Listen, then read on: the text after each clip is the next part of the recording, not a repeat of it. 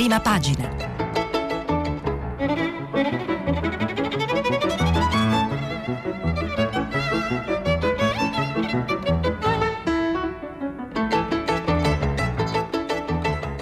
Questa settimana i giornali sono letti e commentati da Stefano Zurlo, inviato del quotidiano Il Giornale. Per intervenire telefonate al numero verde 800 050 333. Sms e WhatsApp anche vocali al numero 335 5634 296. Buongiorno, buongiorno a tutti. Vaccini, l'accelerazione del generale figliuolo over 40, prenotazioni da lunedì. E poi la, la, questione che molti ascoltatori ci hanno posto, mi hanno posto già, già ieri, insomma un po' quello che chiamiamolo il pasticcio dei, dei, dei richiami, eh, da 21 a 42 giorni con problemi, con difficoltà, con equivoci e tutto quello che, che, possiamo immaginare. Ma ancora tutti i giornali italiani oggi danno grandissimo spazio alla nomina di Elisabetta Belloni si dice semplificando un po' a capo dei servizi. Ora, ehm, eh, nella questione delle donne che scalano la società, che arrivano ai vertici di, di, tutti gli organismi del nostro paese, arriva anche la, la 007 e siamo fuori, se Dio vuole, dal solito cliché della, della donna fatale, bellissima.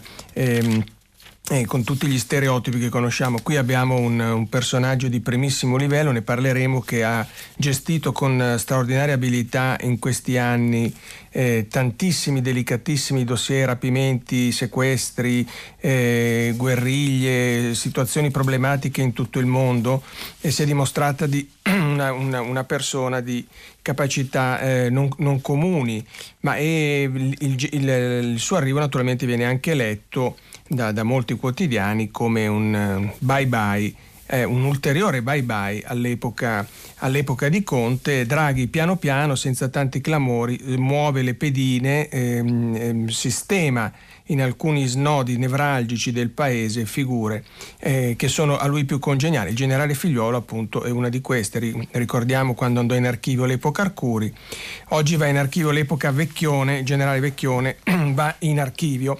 E, mm, sono tanti i temi che mh, mm, compaiono sui quotidiani di oggi, eh, ieri abbiamo parlato dell'attentato al Papa mh, mm, del 13 maggio 1981 vi ho letto ieri un'intervista scusate, al cardinale, l'arcivescovo emerito di Cracovia. Oggi non abbiamo tempo di guardare tutti gli articoli, ma insomma io cito solo l'avvenire 40 anni fa l'attentato a Voitiva, eh, 13 maggio 81, Madonna di Fatima, che mondo sarebbe stato senza di lui? Una domanda davvero eh, molto, molto, in, molto, inquietante, ma per fortuna Voitiva si salvò. Torniamo allora ai vaccini, torniamo ai vaccini, Corriere della Sera, Alessandro Trocino eh, ci dà gli aggiornamenti del caso dal 17 maggio. Le regioni potranno dare il via libero alle prenotazioni anche per i nati fino al 1981, quindi per gli over 40. Lo ha deciso il commissario per l'emergenza Francesco Figliuolo che ha anche raccomandato l'assoluta necessità di continuare a mantenere particolare attenzione per i soggetti fragili, classi di età over 60, cittadini che presentano comorbidità eh, fino a garantire la massima copertura. Non è l'unica novità nel campo delle vaccinazioni, Marco Cavalieri, responsabile, e qui arriviamo all'altro punto eh, molto, molto importante e molto delicato, la eh, responsabile della strategia dei vaccini dell'EMA, l'Agenzia Europea del Farmaco, conferma la linea decisa dal commissario Figliuolo, spiegando che somministrare la seconda dose di Pfizer, qui è il punto, non dopo 21 giorni ma entro 42 giorni, non sarebbe una deviazione dalle raccomandazioni la polemica nasceva perché finora si è proceduto al richiamo a 21 giorni, mentre il commissario vuole vaccinare il prima possibile la più ampia platea di popolazione. Dopo un intervento di Pfizer che aveva raccomandato di attenersi ai 21 giorni, arriva ora il chiarimento dell'EMA. Il commissario ha quindi dichiarato raccomandabile il prolungamento nella sesta settimana della prima dose. Non solo una raccomandazione perché aggiunge, ferme restando le prenotazioni già fatte, le regioni procedano con immediatezza ad applicare la nuova tempistica. L'epidemiologo Pierluigi Lopalco, assessore alla sanità della Puglia, si dice d'accordo con il CTS, Comitato Tecnico Scientifico. Quando si allunga l'intervallo tra le dosi, un vaccino funziona meglio. E in fase di bassa circolazione del virus, allungare l'intervallo tra le due dosi libera tanti vaccini. Ieri in Italia siano stati superati 25 milioni di dosi somministrate. Beh, è un numero che comincia a essere molto importante. 25 milioni di dosi somministrate. Entro la settimana arriveranno 3 milioni di dosi. Quindi la sostanza, eh, par di capire, questa. Eh, al di là delle prenotazioni che appunto a, a, aprono alla fascia degli over 40, ora abbiamo, abbiamo un'ulteriore mh, precisazione. In buona sostanza, quindi, eh, per Pfizer eh, il richiamo andrà fatto più in là. Ma questo naturalmente pone tutta una serie di domande, di problemi, di inquietudini, anche di suggestioni, starei per dire. E allora Margherita De Bac, Corriere sempre Corriere della Sera, intervista intervista Giorgio Palù, presidente di AIFA, l'Agenzia Italiana del Farmaco, e gli pone tutta una serie di domande. Vediamo, conferma che la seconda dose dei vaccini a RNA messaggero, quindi Pfizer ma anche Moderna, andrà distanziata di 42 giorni dalla prima e non più delle 3 o 4 settimane previste?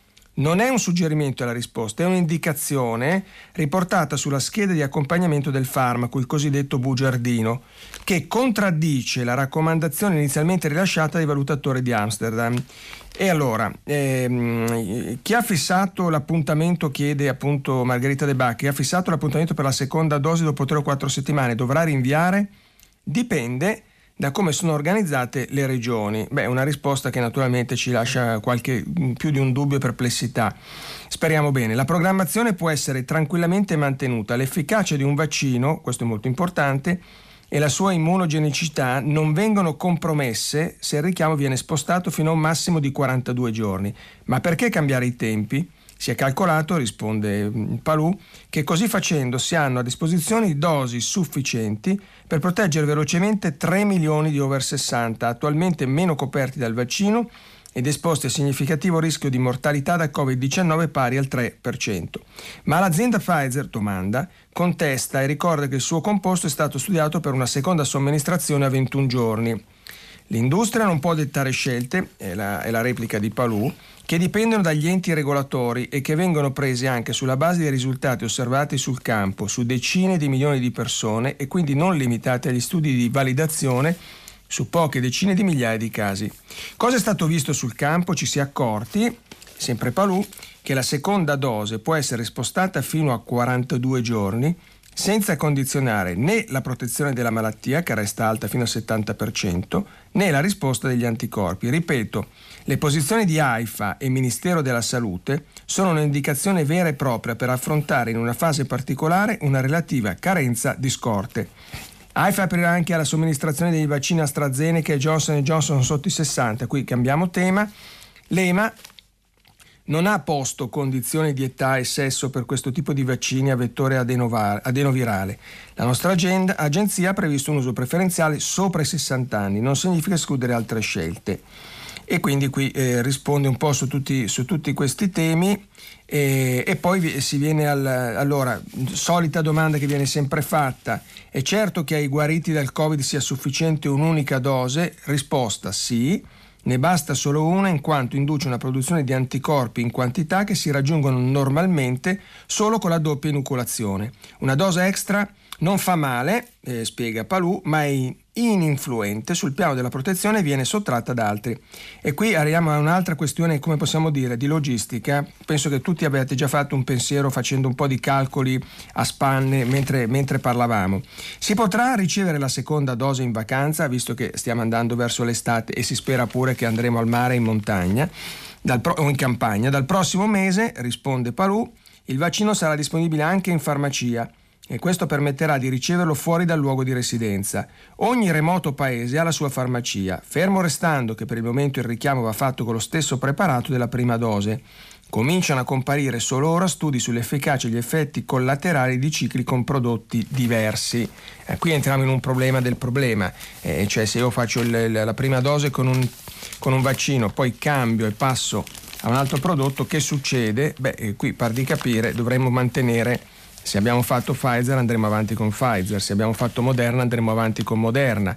In ogni caso il, il, passaggio dai 21 ai 42 giorni, ci dice l'esperto, non pone alcun problema dal punto di vista della, della, della, del valore, insomma, della, della forza, della capacità di, di bloccare la malattia, eh, di immunizzare da parte del, eh, del, vaccino, semmai i problemi è evidente sono sul piano del eh, appunto dove vado a farmi la seconda dose. Su questo punto la stampa di oggi c'è una lunga intervista eh, di, di Chiara Baldi a Letizia Moratti, assessore al welfare della regione Lombardia che naturalmente parla di, questi, di, di, tutte le questioni che hanno toccato la regione Lombardia, i ritardi, la piattaforma aria che non funzionava, le prenotazioni, insomma diciamo così, tutte le difficoltà che hanno messo in crisi le, le, l'una volta mitico modello lombardo, ma poi va anche sul pratico e rispetto appunto a questo tema e vediamo cosa dice Letizia Moratti.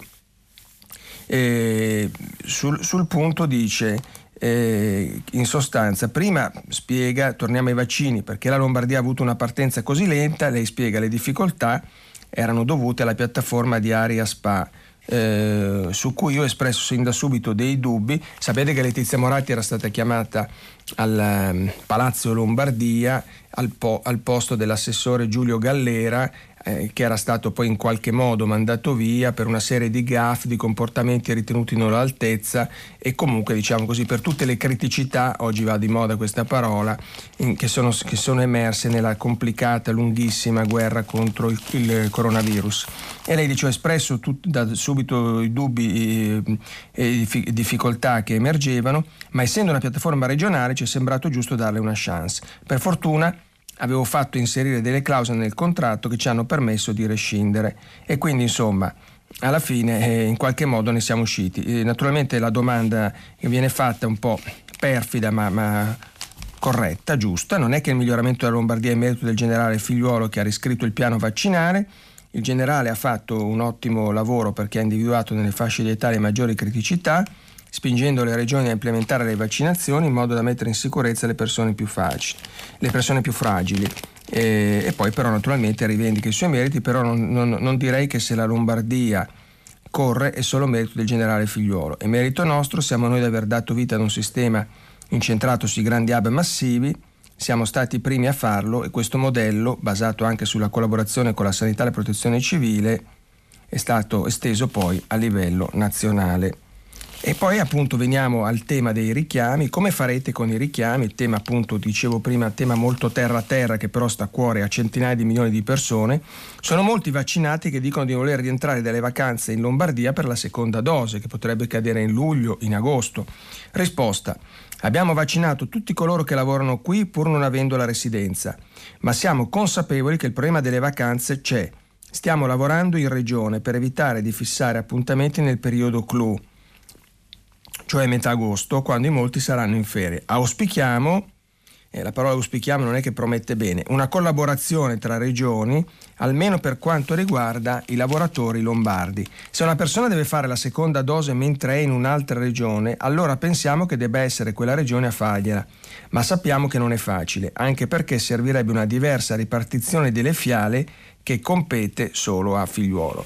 Insomma, una risposta mm, eh, da una parte di buon senso da, e dall'altra che mostra però l'impotenza nel risolvere, nel gestire un problema che eh, è complicatissimo perché ha a che fare con Roma, con le politiche, mh, mm, con la gestione delle politiche dei vaccini da parte del, commiss- del generale figliuolo e poi con tutte le regioni che come si sa vanno anche un po' in ordine sparso. Quindi Vedremo cosa succederà, io immagino che molti ascoltatori continuano a fare i loro calcoli, i loro ragionamenti, a porsi domande eh, giuste, ovvie, normali, anche perché eh, questo sfasamento, questo sfalsamento da 21 a 42 giorni magari eh, mette in discussione appuntamenti già presi, ipotesi già fatte, mi accompagna mio figlio, mi accompagna mia moglie quel giorno, poi partiamo, poi torno.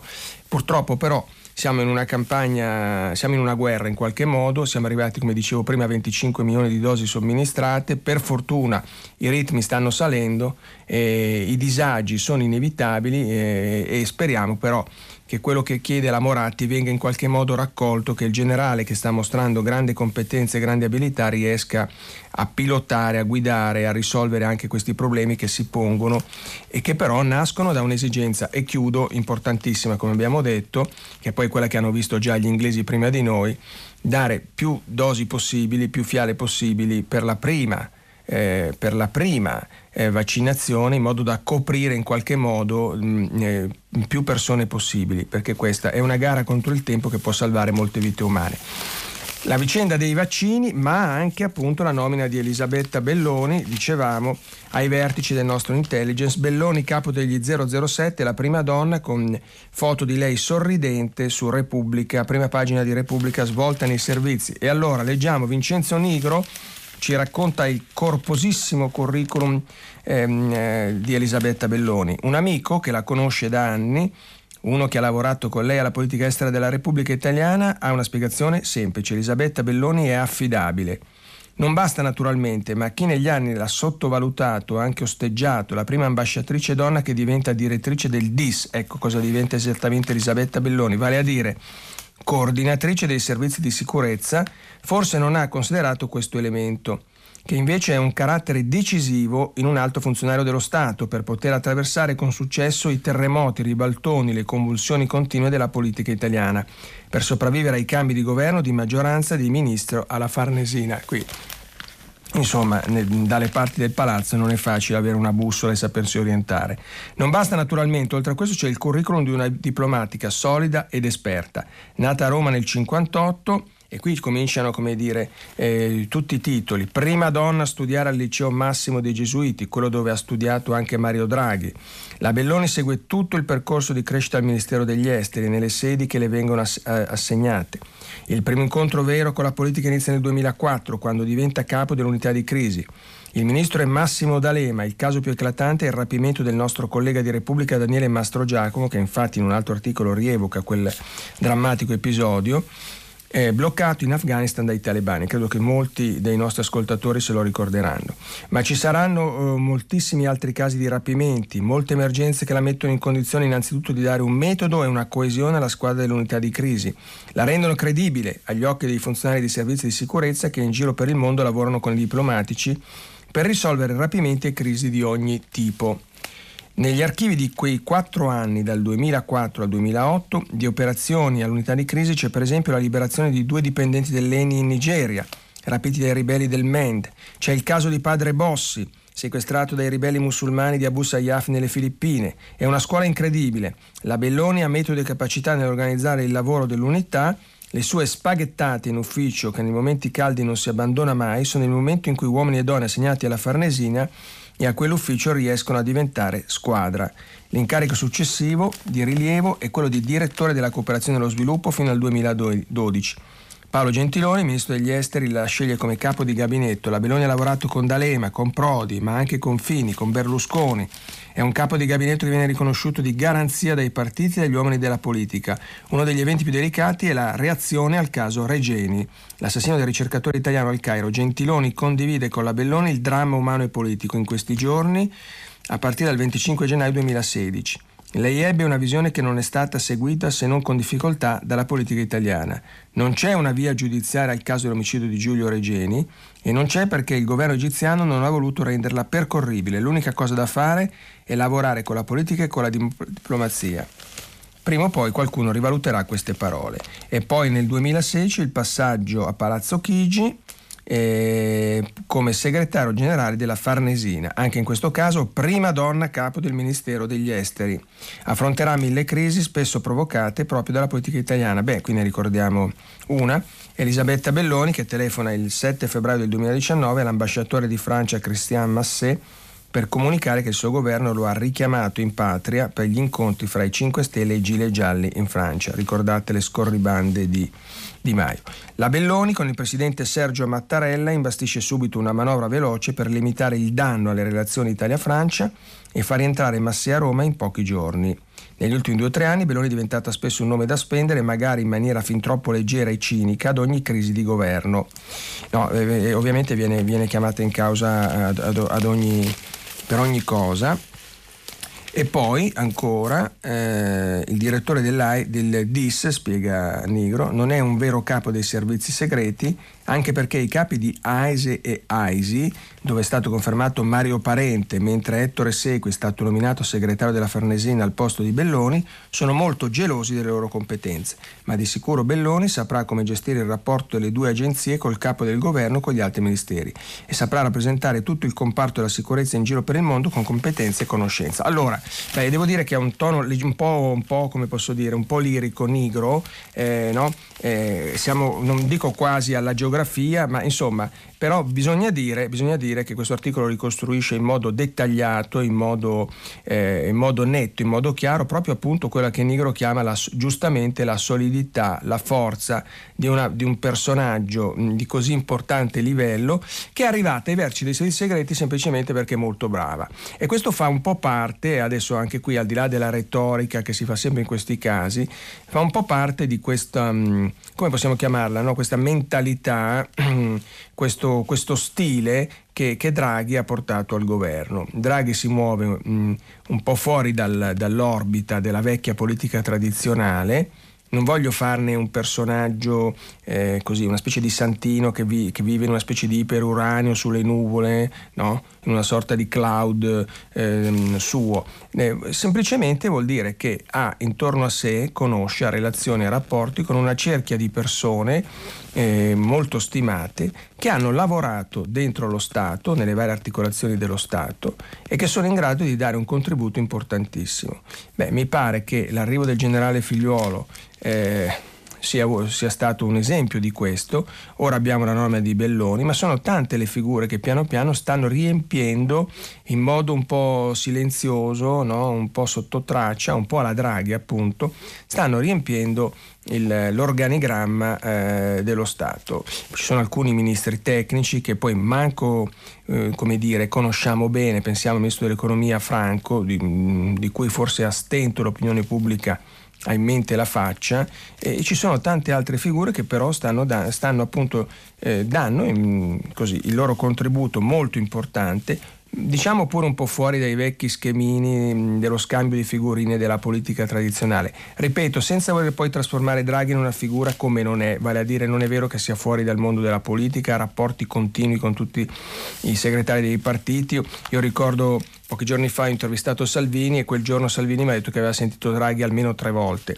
e se l'ha sentito Salvini tre volte avrà sentito tre volte lo stesso giorno o due volte o quattro volte anche Letta e via via tutti gli altri segretari di partito. Sempre su Repubblica, articolo, commento di Carlo Bonini, uno dei massimi esperti di intelligence del nostro giornalismo. La nomina di Elisabetta Belloni a capo del Dipartimento per l'informazione e la sicurezza e la contestuale conferma di Mario Parente alla direzione dell'AISI è una di quelle discontinuità, attenzione alle parole discontinuità, esattamente quello che dicevo prima, che si misurano non solo e non tanto per il loro alto valore simbolico, la diplomatica è la prima donna nella storia repubblicana al vertice della piramide dei nostri servizi, ma per la sostanza politica e per la nuova postura con cui il Presidente del Consiglio Mario Draghi e il suo sottosegretario Franco Gabrielli, anche lui appartiene a questo rinnovamento no? che dicevo prima, ridisegnano la nostra intelligence, o meglio ancora il concetto stesso di sicurezza nazionale e la sua declinazione. Non diversamente da quanto era accaduto con l'avvicendamento di Domenico Arcuri, ecco vedete che tornano un po' gli stessi nomi che dicevo prima, con il generale Figliuolo, nel momento in cui si era trattato di riconsegnare alla dimensione, al metodo del civil servant, le chiavi della campagna campagna vaccinale, il sipario che Palazzo Chigi fa calare sulla figura del prefetto Gennaro Vecchione segna la restituzione a una dimensione compiutamente istituzionale di uno dei gangli più delicati della vita del paese. E chiude dunque, qui il giudizio di Bonini è durissimo, una stagione sciagurata di cui Giuseppe Conte era stato l'ostinato e goffo regista quello che aveva confuso il governo dell'intelligence del suo capitale di informazioni riservate con un giro di, nonime, di nomine nelle municipalizzate, in una logica di occupazione tarata sulla fedeltà amicale al leader del governo. Come aveva nominato Vecchione per disassare e sorvegliare nella logica della paura un delicatissimo ingranaggio, l'intelligence di cui diffidava, di cui non conosceva neppure la grammatica, capitò per dire che a un basito direttore dell'AISE la nostra intelligence estera, Rocco Casalino, che per chi non lo sapesse era il portavoce di Conte, chiedesse quanto guadagnasse per valutare se la sua retribuzione appunto di portavoce del Premier fosse adeguata o meno, e di cui temeva il ricatto. Fino al punto da cooptare, permettendogli con insistenza e ostinazione la vice direzione del DIS, una figura come quella di Marco Mancini, già protagonista chiave della infernale stagione dei sismi di Niccolò Pollari, un fregoli degli apparati che, come la vicenda dell'incontro in autogrill con Renzi ha documentato, passava più tempo a, ma- a messaggiare i suoi sponsor nel palazzo e sussurrargli all'orecchio. Queste sono naturalmente le valutazioni molto dure di Bonini. La- l'arrivo al vertice del DIS di Elisabetta Belloni che a pieno titolo e a pieno merito fa parte da tempo di quella che viene definita la riserva della Repubblica, mette dunque innanzitutto in sicurezza un comparto in cui non è, non è dato muoversi come nel bar di Guerre Stellari e non a caso mette di pessimo umore, e questo è un dato politico che va rilevato, i 5 Stelle che ieri sera si sono spesi per avvisare Mari e Monti come la nomina delle Belloni sia stata subita dal movimento. Eh, questo è quello che ci dice Repubblica, però vediamo che anche per esempio l'analisi del foglio, molto rapidamente, Madame 007, prima pagina del foglio, è molto simile. Il cambio di scenario pare sia imposto col precipitare degli eventi in Libia e nel Mediterraneo. È stato a quel punto che Mario Draghi, d'intesa col sottosegretario Franco Gabrielli, ha scelto un altro spartito. Perché che l'archiviazione della stagione dei veleni di Giuseppe Conte a Piazza Dante non potesse passare che da una rimozione dell'uomo che più di tutti aveva incarnato quella fase, il Gennaro Vecchione, amicissimo di Giuseppi, era previsto, ma che toccasse ad Elisabetta Belloni rimpiazzare la guida del DIS è diventato chiaro solo ieri mattina. Sembrava tutto pronto per la promozione di Mario Parente, attuale capo dell'AISI, il cui mandato sarebbe scaduto a metà giugno. E a quel punto toccherà a lui sostituire Vecchione, si vociferava in transatlantico, dove il legame di amicizia che Gabrielli vanta da anni col generale dei carabinieri, come sa chi li ha visti condividere la, la pizza di Salvatore Di Matteo a due passi dal palazzaccio, era ben noto. E invece, alla fine il piano è cambiato, forse anche per evitare che lo smacco a Vecchione, con la sua abdicazione forzata a favore di un suo eh, rinomato rivale, apparisse troppo sfacciato e, pare, apparente si è però concesso un altro anno al vertice dell'intelligence interna. Questi naturalmente sono i retroscena che poi eh, i giornali colgono, ehm, in questo caso appunto in qualche modo la nomina di parente viene, viene interpretata, la, no, la, mancata nomina di parente sarebbe stato uno smacco eccessivo per Vecchione, per il prefetto Vecchione, a questo punto si sarebbe optato in qualche modo per la Belloni. Eh, mm, però vediamo poi il punto fondamentale è che i giudizi coincidono con quelli di Repubblica. A guidare il DIS, il dipartimento che coordina l'operato di AISI e AISE, una volta c'erano il SISM e il SISDE, ma insomma le sigle cambiano, i, i concetti rimangono simili.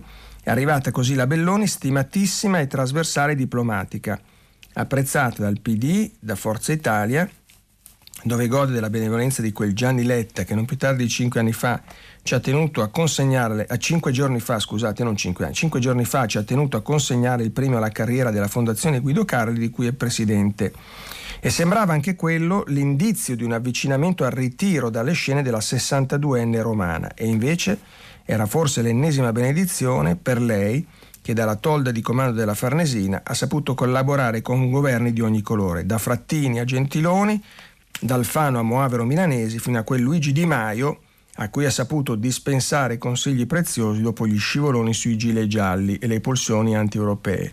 Al neo ministro Grellino seppe infatti suggerire come capo di gabinetto Ettore Sequi, che della Belloni è amico di lunga data e che ora non a caso prenderà il suo posto come segretario generale.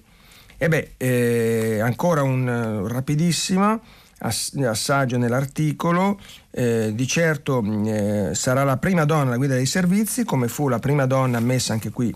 Torna questa biografia quasi leggendaria, quasi mitica.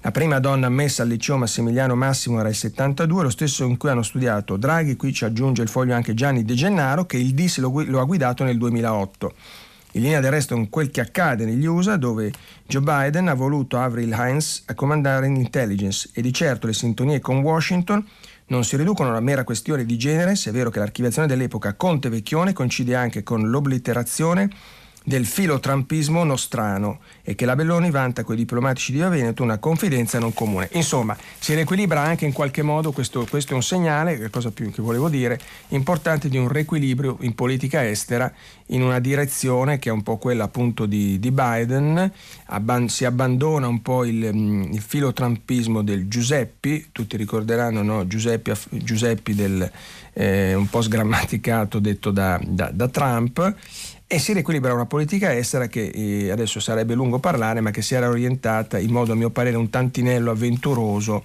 un po' con Trump, un po' con la Cina, un po' in ordine sparso. Oggi riprendiamo un po', ma Draghi l'ha detto il primo giorno, no? i valori dell'Europa, del, eh, del, del, del, nostro collocamento all'interno della coalizione occidentale, coalizione occidentale e il rapporto filo diretto con, con gli Stati Uniti Mm, in un momento molto difficile perché gli Stati Uniti stanno ridefinendo le loro priorità strategiche, lasciano un po' lo scacchiere del Mediterraneo e pensiamo che contraccolpi questo può avere in uno, in, dalla, dalla Libia fino all'Afghanistan dove sta iniziando la smobilitazione o quello che accade in Israele. Eh, purtroppo eh, anche in questo momento Rai News ci dice ci dice appunto di, di, dei razzi che piovono sulle città, delle rappresaglie, eh, rappresaglie delle controffensive degli aerei eh, israeliani che vanno a bombardare Gaza, argomenti tra l'altro che sono stati trattati da Radio Tremondo, da Luigi Spinola nella trasmissione appunto Radio Tremondo, che è stata dedicata direi tutto, per intero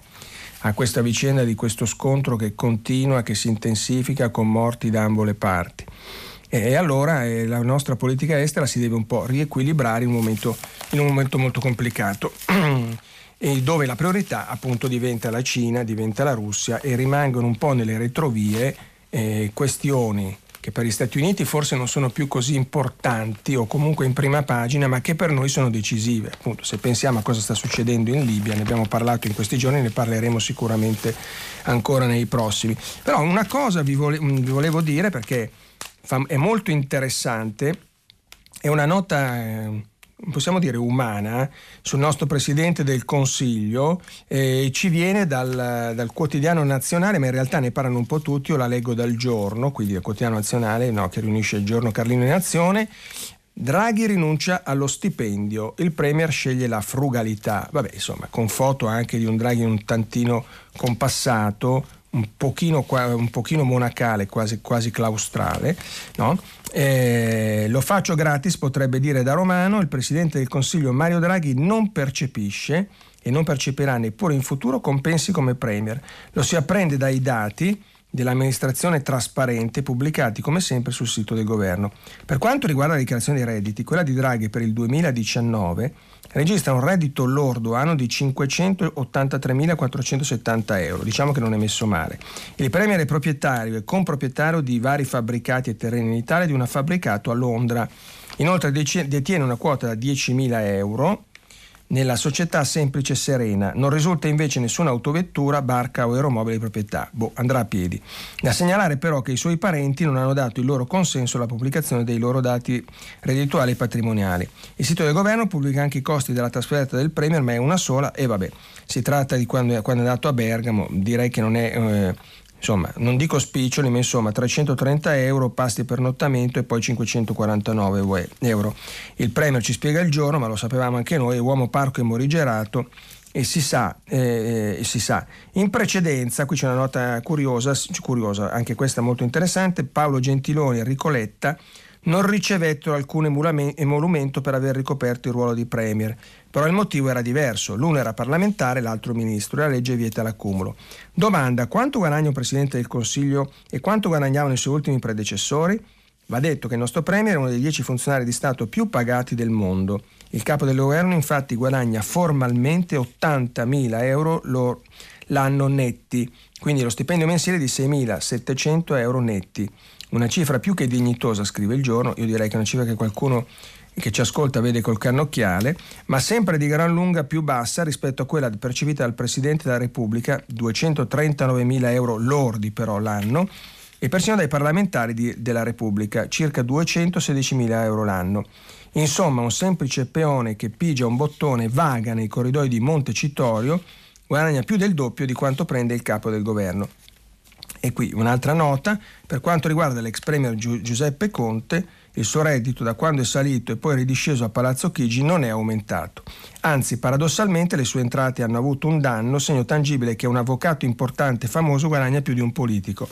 Infatti Conte ha dichiarato 1.207.391 euro nel 2019 è diventato premier a giugno 18, anno in cui si riferiva ovviamente alla dichiarazione, praticamente più del doppio dei redditi dichiarati da Draghi per lo stesso anno.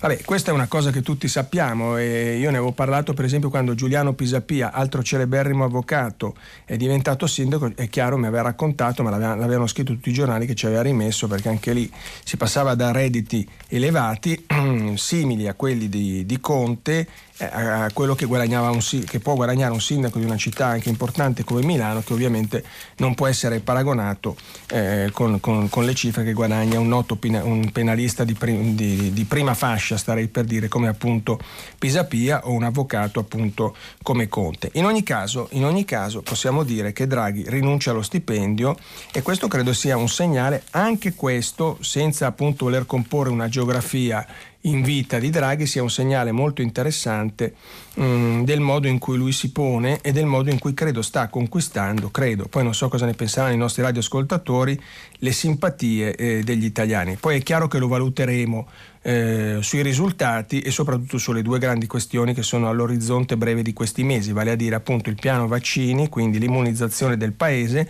e poi il, il, il, il mitico, anche qui, recovery plan, quindi questi quasi 200 miliardi che ci arrivano dall'Europa e che spero verranno spesi in modo...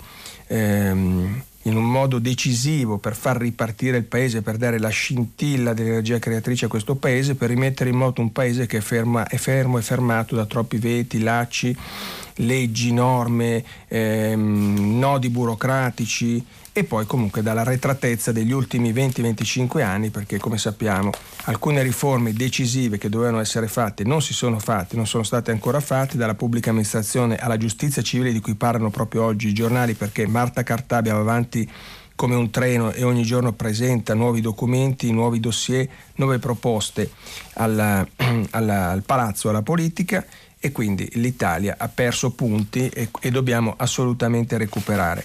Ecco, queste sono un po' le notizie um, eh, più importanti, ma eh, mentre appunto tutti i giornali eh, naturalmente dedicano ampio spazio, ahimè, a quel che sta accadendo eh, tra Gaza e Tel Aviv, eh, Corriere della Sera ci dice uccisi 16 comandanti di Hamas mm, e Rai News continua a dare notizie aggiornamenti, il, lo stesso Corriere della Sera ci porta però in uno scenario che ehm, è un po' ai, ai, margini della nostra sensibilità, perché magari ci siamo emozionati vedendo quel che succedeva in Birmania eh, e poi però abbiamo un po' dimenticato perché eh, come dire tutte le guerre, tutti gli scenari di crisi non è che possono, possiamo averli in mente continuamente.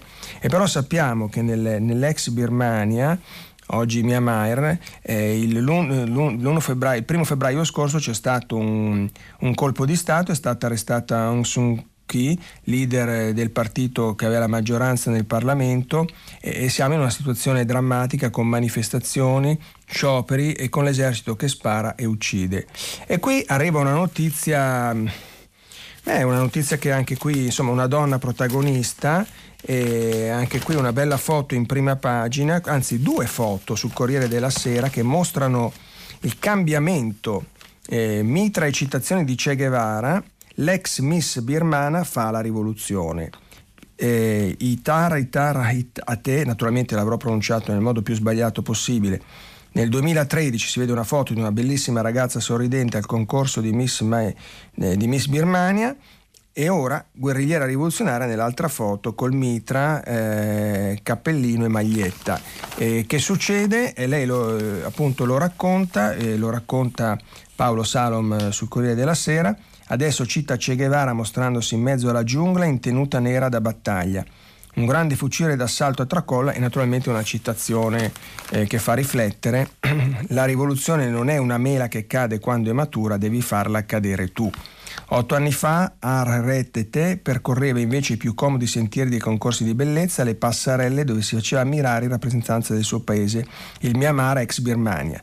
Da missa guerrigliera il passo sorprendente è arrivato a 100 giorni dal golpe nel paese delle mille pagode che ha cancellato dieci anni di governo democratico, la speranza di aver chiuso col regime militare. Ora il premio Nobel per la pace Aung San Suu Kyi, trionfatrice alle elezioni di novembre, agli arresti come tutti i suoi ministri e collaboratori, mentre i birmani affrontano nelle strade le pallottole di poliziotti e soldati impegnati a reprimere nel sangue ogni manifestazione di dissenso.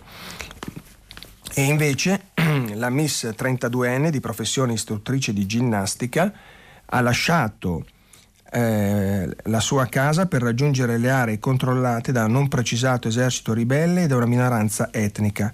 È venuto il momento di combattere, scrive sulla sua pagina Facebook, dove le foto posate rincorno quelle da ribelle in armi, sono pronto a fare tutto quello che nelle mie possibilità, anche a costo della vita, se necessario.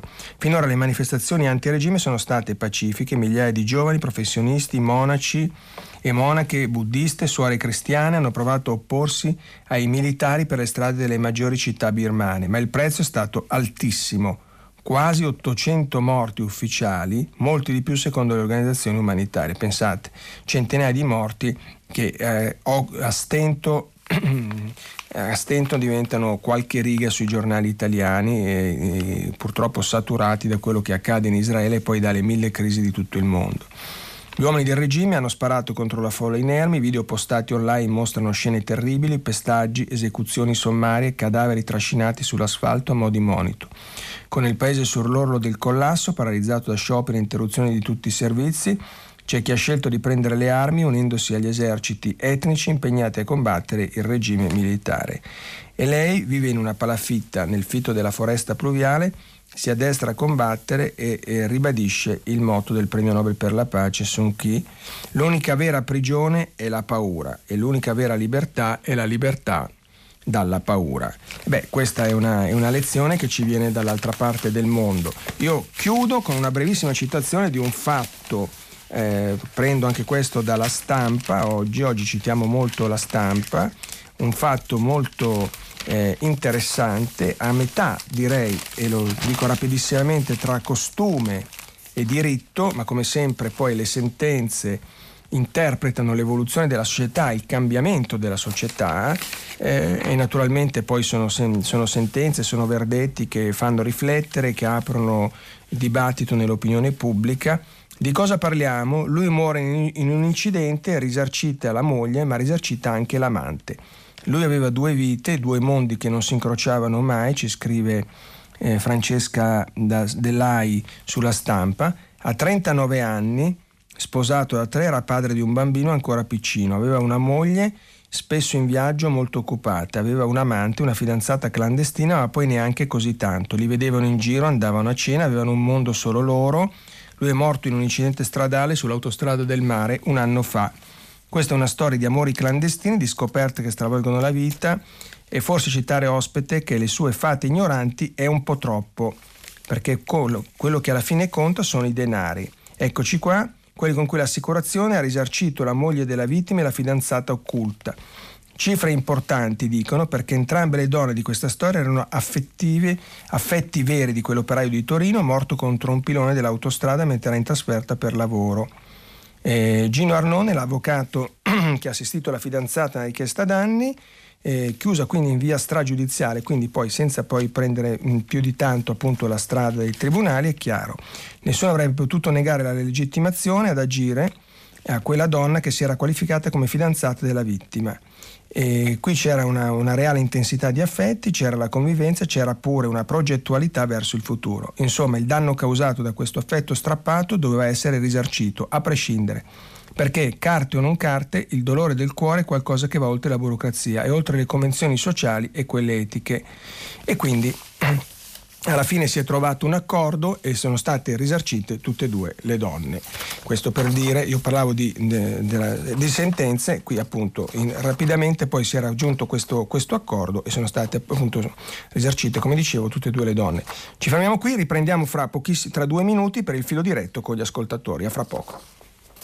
Stefano Zurlo, inviato del quotidiano Il Giornale, ha terminato la lettura dei giornali di oggi. Per intervenire chiamate il numero verde 800 050 333. Sms e WhatsApp anche vocali al numero 335 5634 296. Si apre adesso il filo diretto di prima pagina. Per intervenire e porre domande a Stefano Zurlo, inviato del quotidiano Il Giornale, chiamate il numero verde 800 050 333. Sms e WhatsApp anche vocali al numero 335 5634 296. La trasmissione si può ascoltare, riascoltare e scaricare in podcast sul sito di Radio 3 e sull'applicazione RaiPlay Radio. Rieccoci qui, allora io sono qui per ascoltare le vostre domande, le vostre chiamate. Sentiamo. Pronto? Pronto, buongiorno. Buongiorno, con chi parlo? Siamo Giorgio. Buongiorno, da dove chiama? Sì, chiamo da Roma. Ok. E niente, io la chiamo per il problema delle vaccinazioni spostate, le date spostate, mm. come perché lei, eh, mi corregga se mi sbaglio, eh, perché lei ha detto che lei è d'accordo nello spostare i vaccini ma al netto delle prenotazioni che erano già state fatte. Esatto, esatto. Eh, ecco, purtroppo la regione Lazio, la regione Lazio non ha dato invece eh, diciamo, seguito a que- completamente a questo e ha spostato le date delle vaccinazioni. Cioè ha spostato le, le, le, da- le prenotazioni già effettuate, che ne so, esatto. se io esatto. dovevo andare domani, mi ha spostato da domani a data X. Esatto. Esatto, data X. Quindi problema nel problema. Mm. Il problema è che moltissime io parlo chiaramente parlo per il caso mio, ma poi ho visto che la protesta si è applicata. Vabbè, certo, riguarda migliaia e migliaia di persone. persone che avevano eh, fatto girare la loro, diciamo così, chiamiamola agenda, la loro vita. Eh sì, sì, era quello che accennavo prima, certo, perché poi non è che esistono solo le grandi questioni di fondo, esistono i problemi pratici di ciascuno di noi, che poi sono, eh, esatto. siamo gli italiani, certo.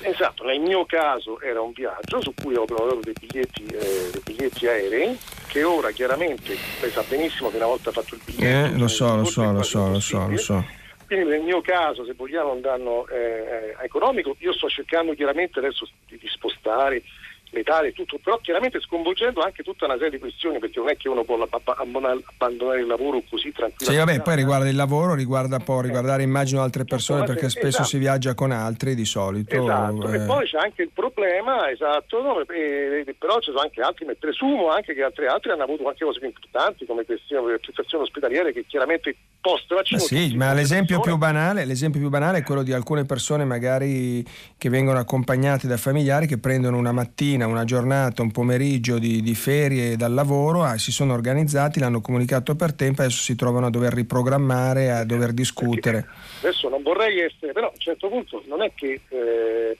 cosa succede? Se io non riuscirò ad avere il rimborso del biglietto perché la, la, Regione Lazio per caso ha aperto uno sportello per queste cose qua, non solo, ma abbiamo chiesto, abbiamo detto guardate, io ho una prova documentata che ho veramente un impegno preso, non mi sto inventando la cosa, però ci hanno detto no, non si può perché se si apre apre a tutti. E allora noi ci troviamo in questa grossa, in questa io, difficoltà. Grazie, grazie, grazie. Io invito, se ci ascolta, anche se non ci ascolta, se si fa sentire la Regione Lazio, magari l'assessore eh, si fa sentire, ci dà un, una spiegazione che non è una spiegazione del tipo, non può essere solo, credo, una spiegazione del tipo eh, dobbiamo seguire i numeri, dobbiamo potenziare i numeri, dobbiamo andare avanti, perché bisognerebbe anche tener conto eh, di esigenze minime eh, della popolazione. Ora, spostare, abbiamo detto, l'abbiamo eh, accennato prima, spostare da 21 a 40, 41, 40, quanti sono 42 giorni il, eh, la seconda dose, il richiamo va bene, ma se erano già state effettuate le prenotazioni, già c'era una programmazione, intervenire su quella crea una sfilza di disagi eh, e di problemi, di contenziosi, ne abbiamo sentito uno. E poi l'altro tema, eh, l'altro tema è quello che poneva Letizia Moratti nell'intervista alla stampa che ho letto prima, perché eh, si va a sbattere anche contro eh, le ferie, le vacanze, che non sono così un, un, come dire, un gradito regalo, ma fanno parte della nostra vita. E bisognerà anche pensare, attrezzarsi nei limiti del possibile anche se mm, appunto mm, è molto problematico e molto complicato questo passaggio, però insomma attrezzarsi nel limite del possibile per, per venire incontro a, appunto, a, chi eh, si troverà a dover fare il richiamo e magari è, da, è dall'altra parte dell'Italia, magari è lontano da casa. Ora io capisco che in una logica di guerra, di emergenza, tutti dobbiamo rinunciare a qualcosa, non facciamo le anime belle, non siamo fuori dal mondo, però se si interviene per ridurre i problemi, per ridurre i danni e, e per creare meno problemi possibili a, a, tutti noi che già ne abbiamo avuti tanti, io credo che questo sarebbe, sarebbe auspicabile e nei limiti del possibile debba, debba, essere fatto. Poi per carità la, la priorità è salvare le persone e vaccinare più persone possibile, ma se non mettiamo tutti in difficoltà ancora meglio. Pronto? Pronto? Sì, buongiorno. buongiorno. con chi parlo? Sono Filippo da Formia. Buongiorno. Senta, la mia domanda può apparire banale, ma mh, mm, risponde a, a, così, a, un, a, un, quesito che mi sono posto. Lei ha letto l'intervista del presidente dell'AIFA che sostiene Palù. in pratica come eh, Pfizer dica ehm, dei 21 giorni, cioè parli dei 21 sì, giorni, esatto. soprattutto in relazione a una sperimentazione fatta su alcune migliaia di persone. Invece, dice lui, noi abbiamo vaccinato milioni di persone e ci rendiamo conto che il richiamo eh, a 40 giorni eh, può essere ugualmente utile. La mia domanda banale è questa. Ma come fa a dire questo il presidente dell'AIFA se finora ha, si è vaccinato eh, nel secondo richiamo a 21 giorni? Cioè come fa a dire che eh, la verifica della validità del secondo richiamo a 40 giorni è comprovata da una vaccinazione a milioni di persone quando in realtà finora questi milioni di italiani sono stati vaccinati nel secondo richiamo ovviamente a 21 giorni. Cioè, allora, no, no, no, è chiarissimo. Guardi, la non stessa cosa. Vor- vorrei prego, concludere prego. un attimo. Non sarà che semplicemente si fa di necessità virtù. procrastinato mm. risponda a solamente a problemi organizzativi, al fatto che non si riesce a reperire il Pfizer e quindi noi ne subiamo le, le, conseguenze. Allora, la ringrazio perché il tema me l'ero posto anch'io e ne avrei voluto parlare, ma lei mi ha anticipato in questa seconda fase. Eh, io non sono un virologo, non sono un medico, quindi qua poi tra l'altro lo, lo dico Mm, dico quello che pensano molti, cioè poi più si ascoltano gli esperti, tecnici, più talvolta ci confondiamo le idee perché ci dicono una cosa, poi ce ne dicono un'altra, no? il vaccino va dato a quelli sopra i 60, poi lo stesso vaccino a quelli che ne hanno 50, poi 40, poi ai piccoli, poi ai grandi e potremmo proseguire con infiniti esempi, dobbiamo aprire, dobbiamo chiudere, apriamo e chiudiamo, eccetera, eccetera. Eh, detto questo, um, lui parla appunto di studi su milioni di persone, anch'io ho molti dubbi, ma non, non mi permetto di contraddire dire una, uno scienziato come Palù, dico solo che probabilmente sono state fatte delle sperimentazioni, ma dire su milioni di persone, ehm, lui parla di studi, sem- anche a me sembra francamente ehm, così un, un, po' curioso come, come affermazione. Probabilmente però io, io voglio, voglio, considerare quello che ci dice e, la, e l'avrà detto, avrà avuto i suoi motivi per dirlo, si è verificato su, su quello che sono così, le ricerche, chiamiamole sul campo, si sarà verificato, immagino, che l'efficacia rimane, che il vaccino non, dire, non decade che la, e che quindi si può procedere in questa direzione, che però ha un vantaggio indubbio, quello sì che lo sappiamo, lo dicevo prima, l'abbiamo osservato per esempio in Gran Bretagna, che ormai è diventato una specie di, di paese di riferimento per i, per i, test, perché è più avanti di noi e ci ha fatto da battistrada, allungare, allargare la prima, la prima vaccinazione, la prima dose, somministrare la prima dose a più persone è stata eh, un, un, una grande intuizione perché ha ridotto di molto, ridotto di molto l'avanzata del, del, virus. L'altro giorno appunto tutti i giornali del mondo hanno riportato la notizia che c'era in quel giorno in Gran Bretagna un solo morto e questo perché si è preferito invece che andare sulla seconda dose allargare più possibile la prima.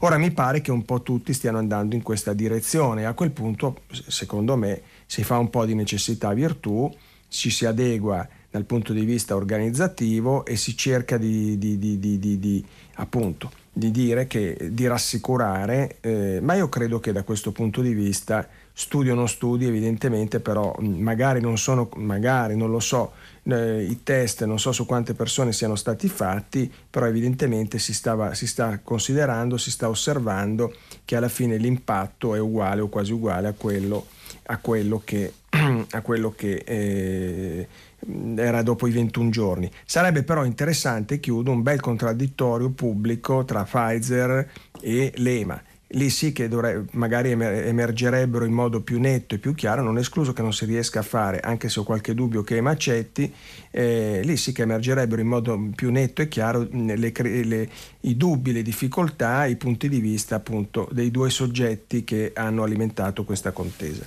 Pronto? Buongiorno. Buongiorno, con chi parlo? Mi chiamo Carla e telefono dalla provincia di Genova. Buongiorno, grazie buongiorno, di avermi buongiorno. richiamata. Ascolti, io mm, parlo sempre di vaccini ma da un punto di vista uh, leggermente diverso. Mm. Io collaboro con un'associazione che si occupa di sostegno all'allattamento sì. e mm, da tempo noi stiamo ricevendo segnalazioni, e non soltanto noi, di, eh, di, donne che vengono mandate a casa dalla vaccinazione perché allattano, alle quali viene posta la eh, richiesta o di decidere di non vaccinarsi o di smettere di allattare ma questo perché il consenso informato riporta ancora delle indicazioni non, a, non aggiornate, mentre la ricerca e le linee guida stanno andando tutte in un'altra direzione, che c'è compatibilità tra allattamento e vaccino. Ora questo finché la fascia d'età vaccinabile era 80 anni o 70 anni, chiaramente non ha riguardato nessuno, mm. se, non, se non le operatrici del mondo della salute e le insegnanti. Certo. Adesso sta arrivando alla fascia totale della popolazione e teniamo presente che in Italia partoriscano circa 430.000 donne sì, all'anno. Circa, circa. Quindi mm. sono tante persone interessate da questa cosa. Io spero che grazie alla vostra trasmissione si possa riuscire ad arrivare a qualcuno che ascolti questa richiesta. Allora, prendiamo nota, anche perché ovviamente qui si va ben oltre le competenze di chi vi parla, perché qui non è che stiamo facendo un programma di, di, di medicina, però quello che lei segnala è un problema che eh, ha ragione, che sta, in, sta, crescendo giorno per giorno, via via che si scende appunto nella scala anagrafica, eh, adesso siamo agli over 40, poi scendiamo ancora e si pongono problemi che qualche settimana fa, eh, quando si parlava solo di ottantenni, novantenni o centenari, nessuno si sarebbe immaginato. E magari ci avremo qualche, qualche esperto che magari ci rassicurerà su questo fronte e ci dirà, immagino, ci confermerà quello che questa nostra gentile radioascoltatrice ci ha detto, che non c'è incompatibilità, non ci sono problemi tra allattamento e vaccini, ma su questo magari sentiremo, leggeremo nei prossimi giorni, vedremo che cosa emergerà appunto nel dibattito che si sviluppa nel Paese e nella comunità internazionale. Pronto? Sì, buongiorno. buongiorno. sono Roberto da Imperia. Buongiorno. Eh, due cose veloci, eh, la prima un po' di costume, la seconda meno. Eh, ho notato nella sua rassegna stampa di oggi, giustamente, leggeva quello che dicono i giornali, quindi va bene così, che eh, abbiamo eviscerato moltissimo quelli che erano, quello che era il curriculum eh, della Belloni, mi pare si chiami così, sì, che è stata nominata. Elisabetta Belloni. Esatto, che non è mai stato fatto, a mia memoria, mi sembra, per nessun altro dei dirigenti di quel servizio. E quindi magari siccome donna siamo tutti più curiosi. Eh, o magari dubitiamo di più della, della, signora, non lo so. O tutte e due le cose, verrebbe da dire, in base a luoghi comuni, no? in base esatto, a luoghi esatto, comuni e esatto. stereotipi che si trascinano nella Cap- cultura. Esatto, capisco che sia un luogo comune anche quello che sto dicendo io, ho perfettamente ragione, però Vabbè, ma è anche l'ho il mio. notato. È anche il ok, mio. Ah, fantastico. La seconda invece è una, una, una cosa un po' più Così, eh, parlando della reazione degli israeliani eh, nei confronti di Hamas e di Gaza, lei ha usato a un certo punto, no, prima ha usato, eh, un, è venuto un lapsus, mettiamola così. Eh, la rappresaglia, eh, quella che lei chiama bravo, la rappresaglia, sì. Brava, bravo, mentre poi si è corretto ha detto la controffensiva. Allora, secondo me è dire rappresaglia. Perché... Aspetti che non ho capito perché ho sentito un tasto, non ho capito? Niente, secondo me è più esatta, eh, più esatto eh, chiamarla rappresaglia, nel senso che eh, capisco, non voglio andare a prendere i dati storici per cui è stato creato lo Stato di Israele, eccetera, eccetera, eccetera. Però mi sembra che veramente la reazione israeliana sia di molto sproporzionata, soprattutto se contiamo le vittime civili. Va bene, grazie. Allora, beh, eh, grazie. Allora, sul primo tema, eh, beh, abbiamo, insomma, i giornali oggi dedicano moltissime pagine a questo tema, ma siccome questo tema della Belloni eh, a me piace molto perché incrocia l'evoluzione della società, appunto una figura femminile ai vertici di, di, appunto dei servizi. E poi incrocia però anche tematiche di, di, politica, fa capire come si sta muovendo il governo Draghi, eh, la riorganizzazione, dicevo prima l'organigramma dello Stato, le, alcune figure chiave che arrivano, Gabrielli appunto, il generale Figliuolo, eh, adesso la Belloni, altre che stanno prendendo, parlavo dei ministri, di alcuni ministri tecnici che svolgono un ruolo delicatissimo, importantissimo, sempre un po' all'ombra magari, non sotto proprio i riflettori dell'opinione pubblica. Lo stesso Draghi ci ha messo un po' no, per prendere confidenza con le conferenze stampa. E beh, allora quindi è un tema secondo me molto interessante. Poi noi, adesso questo discorso sui, sul, sul, fatto che se abbiamo letto il curriculum è anche per dire che comunque è una figura, eh, al di là adesso del fatto fosse, che, mm, che, sia una donna, è una figura comunque di primissimo piano, trasversale, come abbiamo detto, al mondo della politica. E l'altro dato che mi pareva interessante è che appunto in qualche modo chiude, chiude su questo versante, che però è un versante eh, importantissimo chiude l'era, chiude l'era Conte e infatti abbiamo parlato anche del malumore dei 5 Stelle. Ma sull'altro tema, adesso possiamo fare una battaglia semantica sull'uso delle parole che però è sempre molto interessante. Ehm, beh sì, io preferisco la parola, ho usato la parola poi controffensiva. Eh, eh, lei dice una rappresaglia sproporzionata, io non credo, non credo che sia una rappresaglia sproporzionata, anche se la parola rappresaglia fa parte del vocabolario delle guerre del Medio Oriente ed è molto usata, quindi l'ho usata usata perché poi alla fine è una parola che compare, che entra nel circuito del, dei vocaboli eh, da, da, da, 50 anni. Non è sproporzionata perché comunque al di là del, dei motivi che hanno innescato poi il conflitto e quindi la, la, questione legata alle abitazioni che dovrebbero essere espropriate, alle transenne, a tutto quello che abbiamo raccontato, diciamo in questa situazione difficilissima di Gerusalemme dove ogni metro può provocare eh, guai o disastri.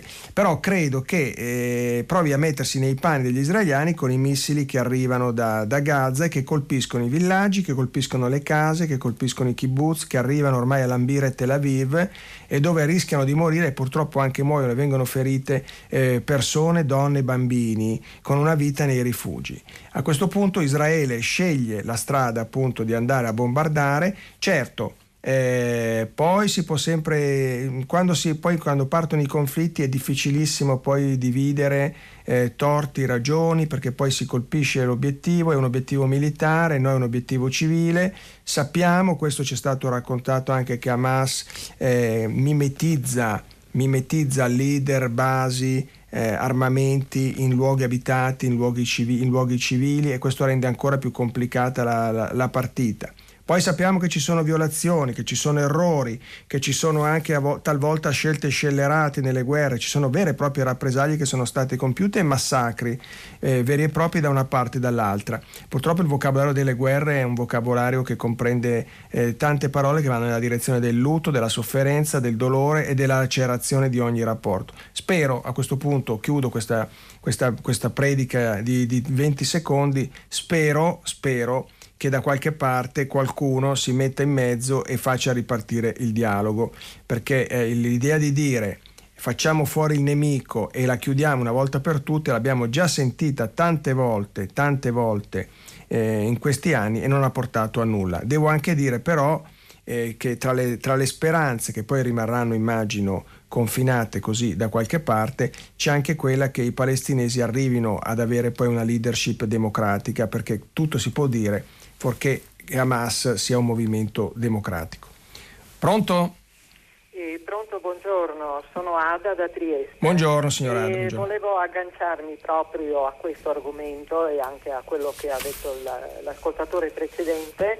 Eh, proprio per un pochino eh, contestare questo fatto così comunemente accettato che la situazione del conflitto eh, la situazione di Israele e Palestina sia una, talmente complicata, come ha detto anche lei alcuni giorni fa, eh, attorcigliata, ingarbugliata, eh, che eh, praticamente non ci si viene a capo.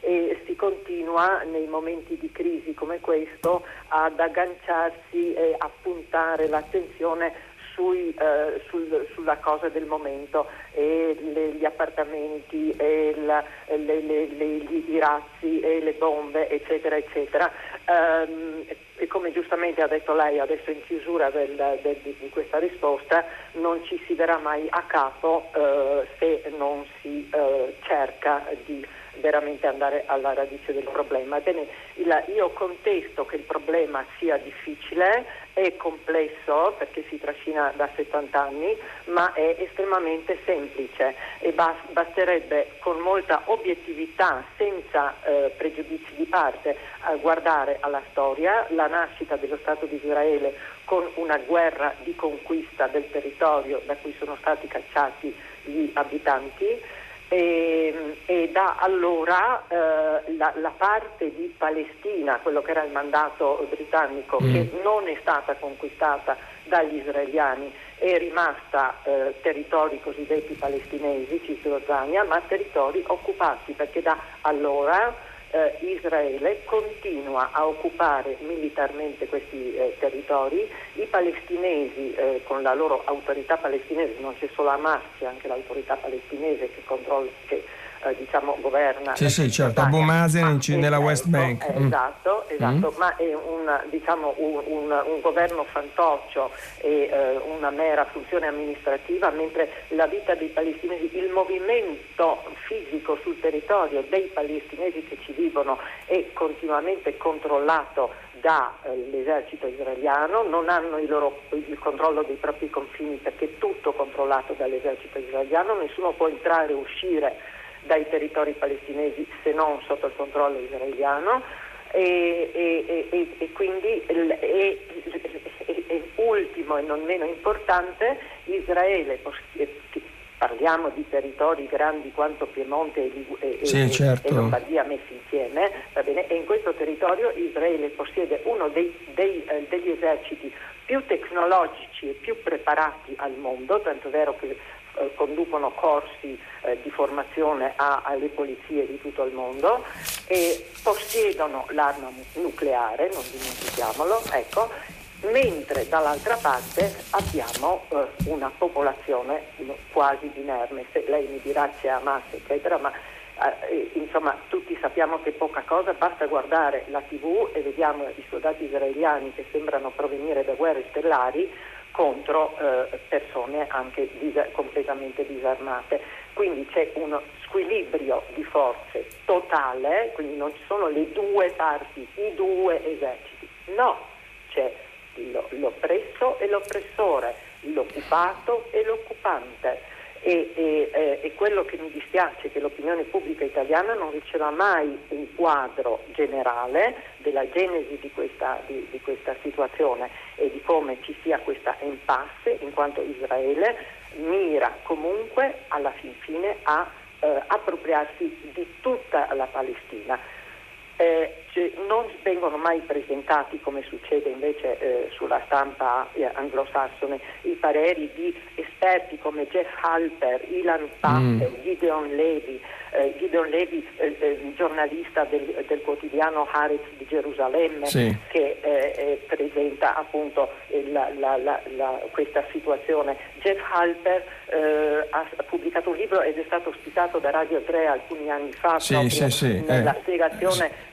Signora, se può stringere perché sennò facciamo una conferenza monotematica che per no, carità no, è importantissima. Io, ma io, volevo... io, io, dico che la situazione è semplice, eh, cioè c'è l'aggressore e eh, l'aggredito, l'occupante e l'occupato e ehm, adesso ci sono anche delle, eh, del, degli esperti che prospettano una soluzione di un unico Stato perché ormai contravvenendo a tutte le risoluzioni dell'ONU e alle leggi internazionali Israele ha disseminato i territori palestinesi di proprie colonie che ormai saranno irremovibili. Quindi eh si sì. invoca un unico Stato democratico in cui tutti abbiano i propri diritti perché in questa visione attualmente invece esiste uno stato di apartheid dove i palestinesi non hanno diritto per esempio di percorrere alcune strade o, o, tante, o accesso a determinate risorse. Ecco no. signora, grazie, grazie. Io l'ho fatta, No, tutto beh, qua. tutto qua non, non, è tutto qua perché ha detto moltissime cose. Io l'ho fatta parlare a lungo per rappresentare un punto di vista che molti, immagino, degli, dei nostri radioascoltatori di Radio 3 condividono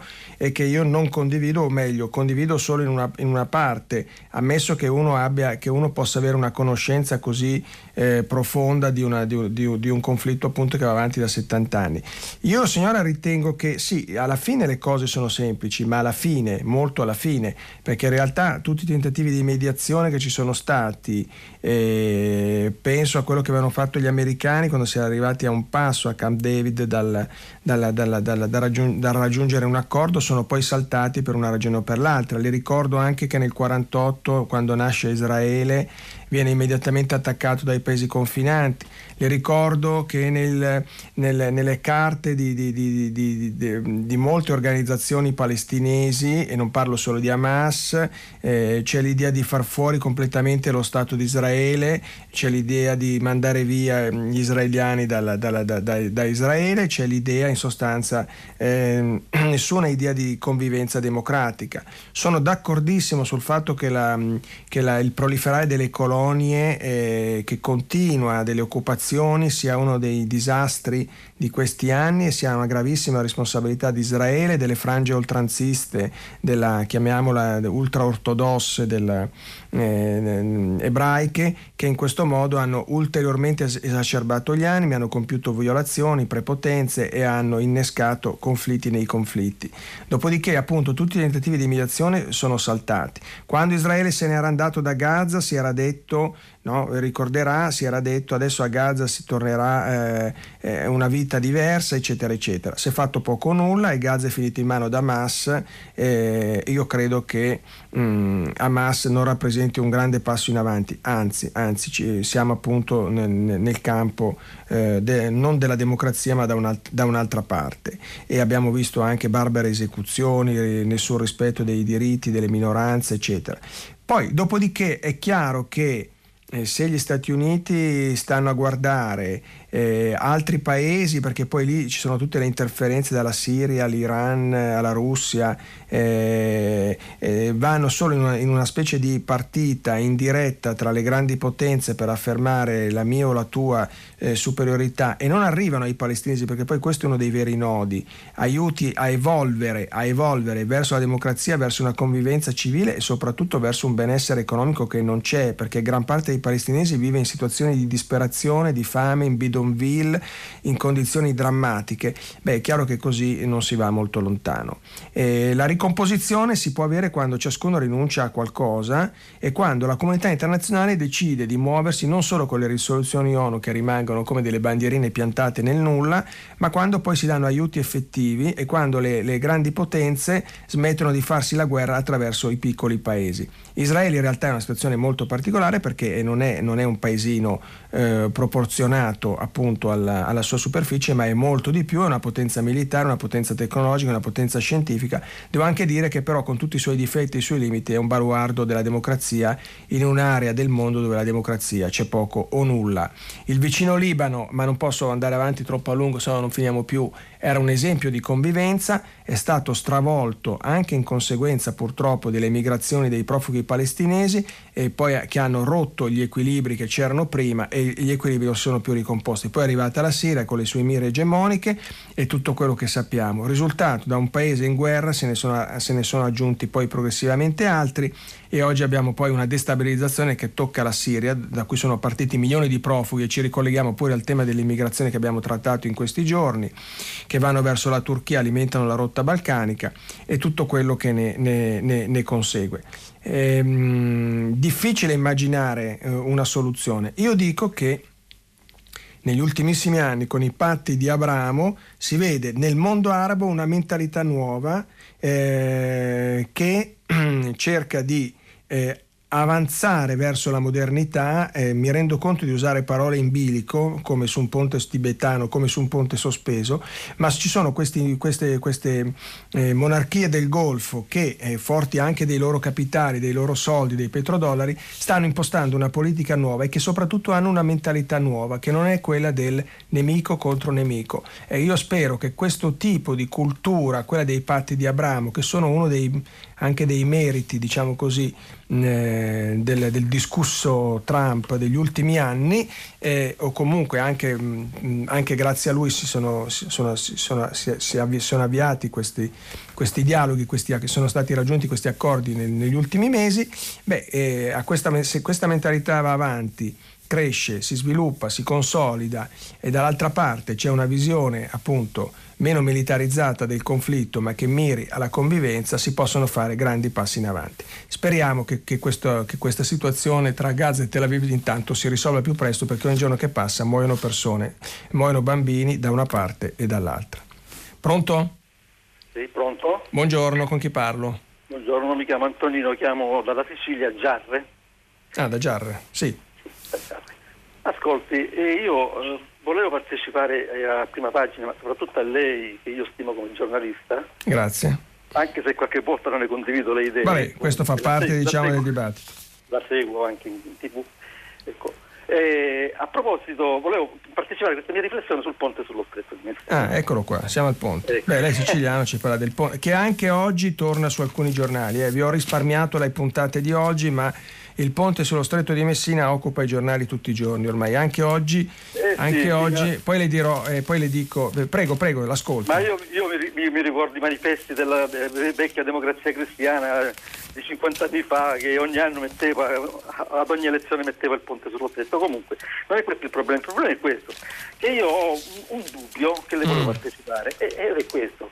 Cioè io ritengo che se fosse stata appetibile la costruzione, la realizzazione del ponte, a quest'ora il ponte già era già stato costruito. Mm. Il problema è questo, che allora, è, un, è, una mia riflessione, eh. è un mio dubbio.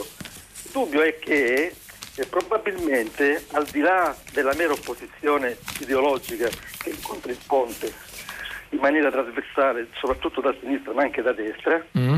ma io ritengo che non, la, la, la vera opposizione al ponte deriva da un sistema di imprese che eh, gestiscono i trasporti in Sicilia nell'area dello stretto. Sì, ho capito, ho capito. Che, che preferiscono ecco, mm. mantenere il... Un po' com'era, un po', eh, ho capito, ho capito. Ho sul, capito. sul gommato e che hanno sempre ostacolato la realizzazione di una seria rete infrastrutturale ferroviaria in mm. Sicilia. Chiarissimo. Complice i, i governi regionali. E quindi è, è, comunque un mio dubbio, però potrebbe questo mio dubbio aprire un Va bene, grazie, grazie. Allora, beh, eh, sì, lei fa, le, le, insomma, ho capito, lei dice no, cioè, ci tengono a gestire loro i traghetti e compagnia.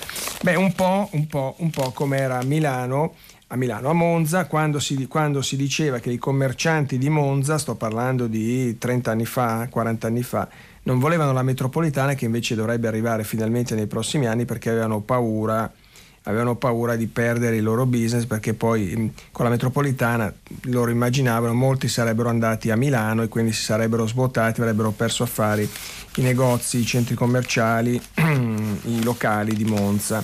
E, beh, quello che lei dice secondo me è un aspetto che è vero, ma che è parte di un problema molto più complesso. Eh, vale a dire, perché non si è fatto il ponte? Bella domanda. Problemi tecnici? Proprio oggi, proprio oggi visto che appunto dicevo c'è la puntata quotidiana sul ponte, non, non, non ce la leva nessuno, sul fatto quotidiano Mauro Coltorti, definito il tecnico 5 Stelle, Titolo che dice già tutto, il ponte di Messina è inutile e soprattutto irrealizzabile. Ecco qui una delle questioni che lei poneva. A che serve? Per la frana dei fondali, dice lui, è impossibile l'opera a tre campate. Quella una è un azzardo. Perché spendere oltre 10 miliardi in questo modo? E ricominciano i dubbi. Eh, addirittura i 5 Stelle adesso faranno, mm, si parla di fare i siciliani, i 5 Stelle siciliani vorrebbero un referendum sul ponte. Però secondo me il dato, il dato, più importante è un altro. Il ponte non si fa per il momento, è un momento che dura purtroppo, stare, faccio un paragone col conflitto arabo-israeliano, più o meno 40 anni, 50 anni, boh, abbiamo perso i conteggi. Il ponte non si fa perché in Italia si discute molto, perché le opere pubbliche sono complicatissime da fare, perché questa è un'opera indubbiamente di grande difficoltà, ma però molti scienziati, molti progettisti, molti ingegneri si sono già espressi dicendo guardate che all'estero all'estero hanno fatto ponti in situazioni simili in, o tunnel in pochi anni e sono problemi già come dire dimenticati, già superati, quindi l'esatto opposto di quello che oggi ci dice eh, Coltorti sul Fatto Quotidiano. Fatto sta che in Italia, come ricordavamo eh, in questi giorni, per, per realizzare anche una, una semplice bretella autostradale da Campo Galliano a Sassuolo decisiva per il distretto della ceramica si, si, stanno, si, discute da anni, anni, anni e anni e i cantieri non sono ancora partiti e se dobbiamo cominciare l'elenco delle opere pubbliche che non si sono ancora fatte possiamo andare avanti tutta la trasmissione di oggi, domani, dopodomani non l'abbiamo ancora finito. C'è un problema secondo me culturale che fa parte di quell'incartamento dell'Italia eh, di cui oggi Draghi eh, sembra, eh, è un po' è chiamato appunto in qualche modo a risolvere, chiamato al capezzale del malato Italia e c'è un gap infrastrutturale che è cresciuto enormemente rispetto a tutti gli altri paesi più avanzati. Abbiamo tempo, credo, rapidissimi per un'ultimissima chiamata, se siamo rapidissimi. Pronto? Eh, pronto, buongiorno, sono Maria Grazia, chiamo da Lodi. Telegrafica. Telegrafica, volevo solamente ricordare l'Afghanistan, le ragazze istruite uccise, assassinate meglio dire. Dalla cultura e dall'istruzione può nascere qualcosa di molto bello, non dalle armi. Quel paese è stato abbandonato nelle mani dei banditi. Um, tra i quali ci sono anche questi taliban, talibani, che se non sbaglio in arabo la parola taliban vuol dire studente forse, se sì. non erro. Mm. Ecco, li abbiamo lasciati soli. Ricordiamo queste ragazze che semplicemente volevano andare a scuola e fanno chilometri anche per farlo, per, per accedere a, quelle, a quel servizio.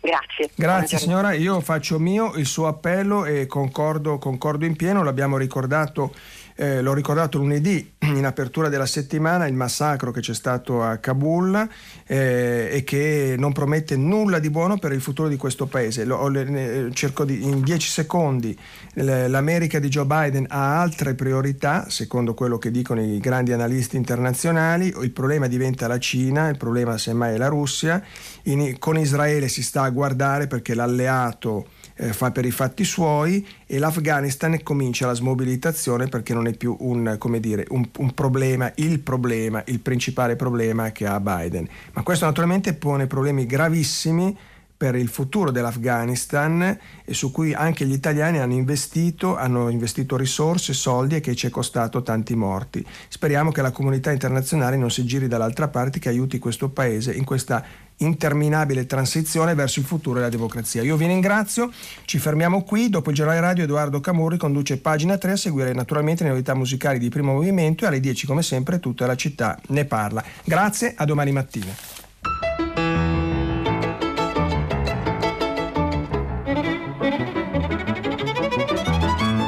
Stefano Zurlo, inviato del quotidiano Il Giornale, ha letto e commentato i giornali di oggi. Prima pagina un programma a cura di Cristiana Castellotti, in redazione Maria Chiara Beranec, Natascia Cirqueti, Manuel De Lucia, Cettina Flaccavento, Giulia Nucci. Posta elettronica, prima pagina chiocciolarai.it. La trasmissione si può ascoltare, riascoltare e scaricare in podcast sul sito di Radio 3 e sull'applicazione Rai Play Radio.